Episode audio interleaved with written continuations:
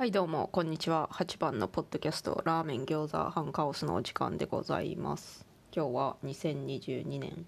3月20日日曜日です。今日はね先日敵流山さんとみたらしさんとアニメ話をしましてそれの感想を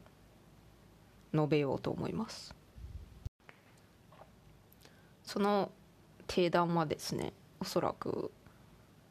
これを配信する頃には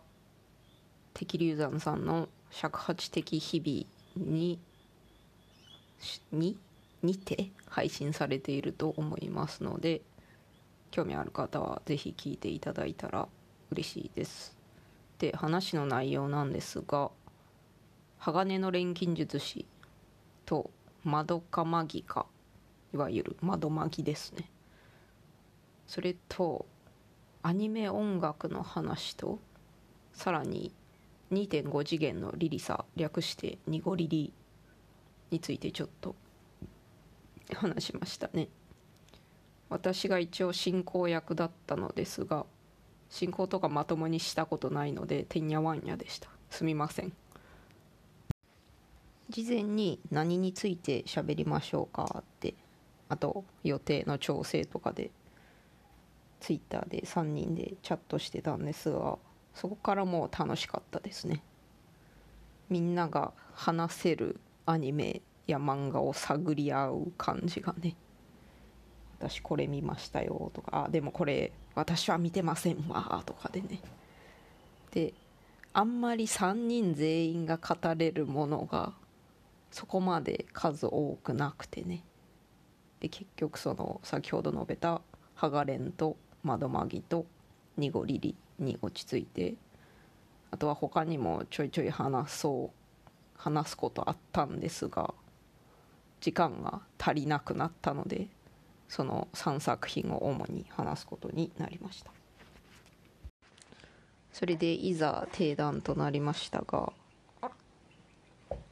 まずハガレンの話で私が進行役だったのでもう私はうろ覚えだからハガレンは見たのがだいぶ前なので特に語りたがっているみたらしさんに語ってもらおうと思ってなんか語りたいことありますかねって振りましたところみたらしさんがすごい深い話を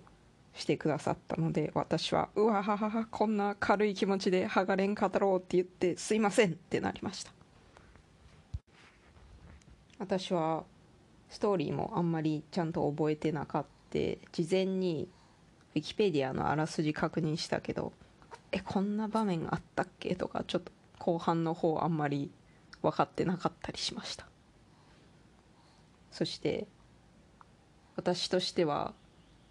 好きなキャラとか好きな声優さんとかすごい浅い話しか用意できていなかったのでみたらしさんすげえなーと思って。そんな深いこと考えて漫画読んでるんだと思いました。私はね普段そんな深いことを考えずに生きておりますのでそんなねすごい深い感想出てこないんですよ私から。はほんまにもうすいませんね。窓マギでもね窓マギはハガレンよりも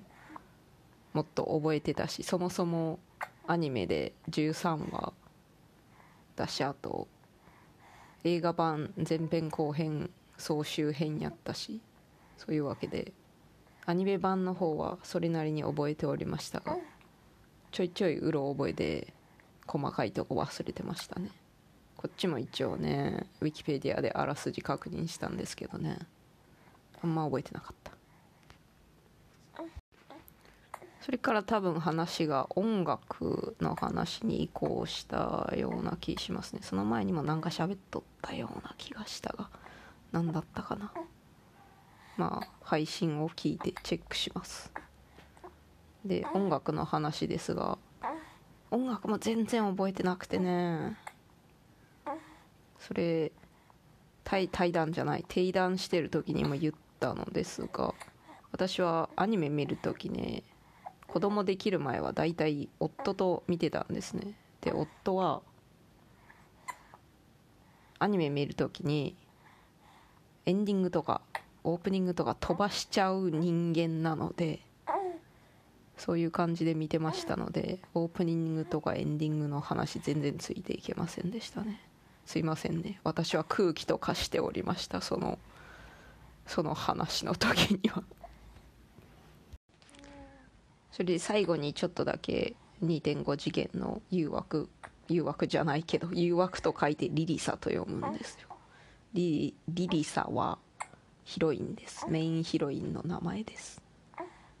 で略してニゴリリと言います。これはね最近全部読みましたので記憶も新しく。ニゴリリが一番語れるやつだったんでこれにはそれなりに話に参加できましたけど時間があまり足りなかったのが残念でしたんでまた今度喋りたいですね。ニゴリリはね私は特定のキャラを押すのが難しいみんないいキャラばっかりだから。で定談の時にも言ったんですがあえて推しを選ぶなら英語の先生である風祭先生です。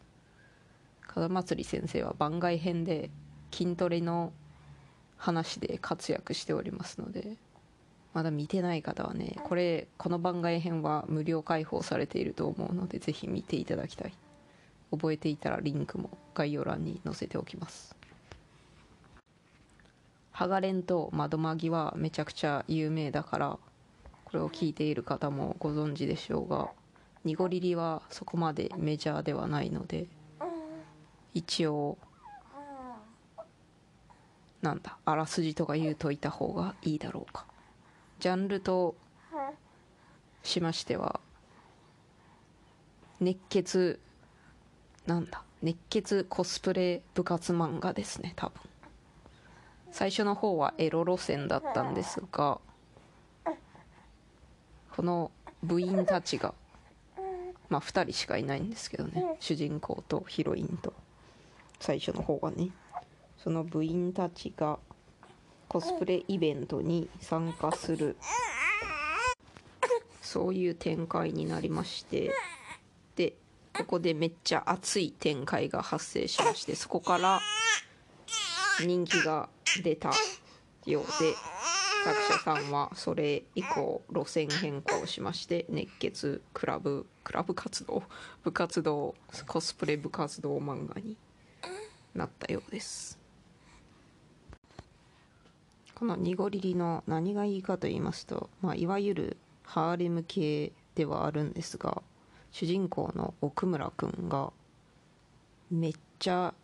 いいやつ。いいやつ。そしてスペックが高い。めっちゃ筋肉ある。まあそれはいいんですけど私は筋肉が好きなのでね。で出てくる女の子たちがめちゃくちゃスペックが高い。まあ全員全員何かしら突き抜けているというね。全員可愛いしね。とにかくメインキャラはねみんな魅力的でございます。そしてちょいちょいオタクあるある的なネタが出てきましてそれが最高でもある。そして言い忘れてましたがとにかく展開が熱い。コスプレで熱いってどういうことやねんと思うかもしれませんがとりあえず読んでみたら分かります。最初のね1巻2巻ぐらいはエロ展開だらけでそういうのあんま好きじゃない方はなえるかもしれませんがその辺我慢して見ていただいたらね後にめっちゃ熱い展開が出てきますのでぜひ読んでいただきたい。めっちゃおすすめでございます。あと基本悪いやつが出てこないのでストレスなく読めると思います。まあメインキャラにはね悪いやつが出てこないんですよ。これはまたウィキペディアに書いてありましたが作者さんがそれを意図して読者にストレスがかからないようにそういうふうに物語を作っているらしいです。さっきも言いましたが魅力的なキャラが多すぎて特定の推しは風祭り先生ぐらいしかおらず全体的に箱推しではありますがカップリングはですねトラジとノノピが好きです。あとはアリアちゃんとノノピの組み合わせも好きです。これはまあ読んでないとわからないんで何のことやらって感じですけどね。読んでない人はまあいいでしょう。そんな感じでですね敵流山さんとみたらしさんとの定談を振り返った感想的なものを今日は語りました。お二人のポッドキャスト「尺八的日々」と「108ビビビ32」とあこれこの2つが敵流山さんのポッドキャストでそれからみたらしさんの「雨と窓枠」これらのポッドキャストはリンクを概要欄に載せておきますので皆さんぜひまだ聞いたことなければ聞いてみてください。それでは最後まで聞いてくださりありがとうございました。さようなら。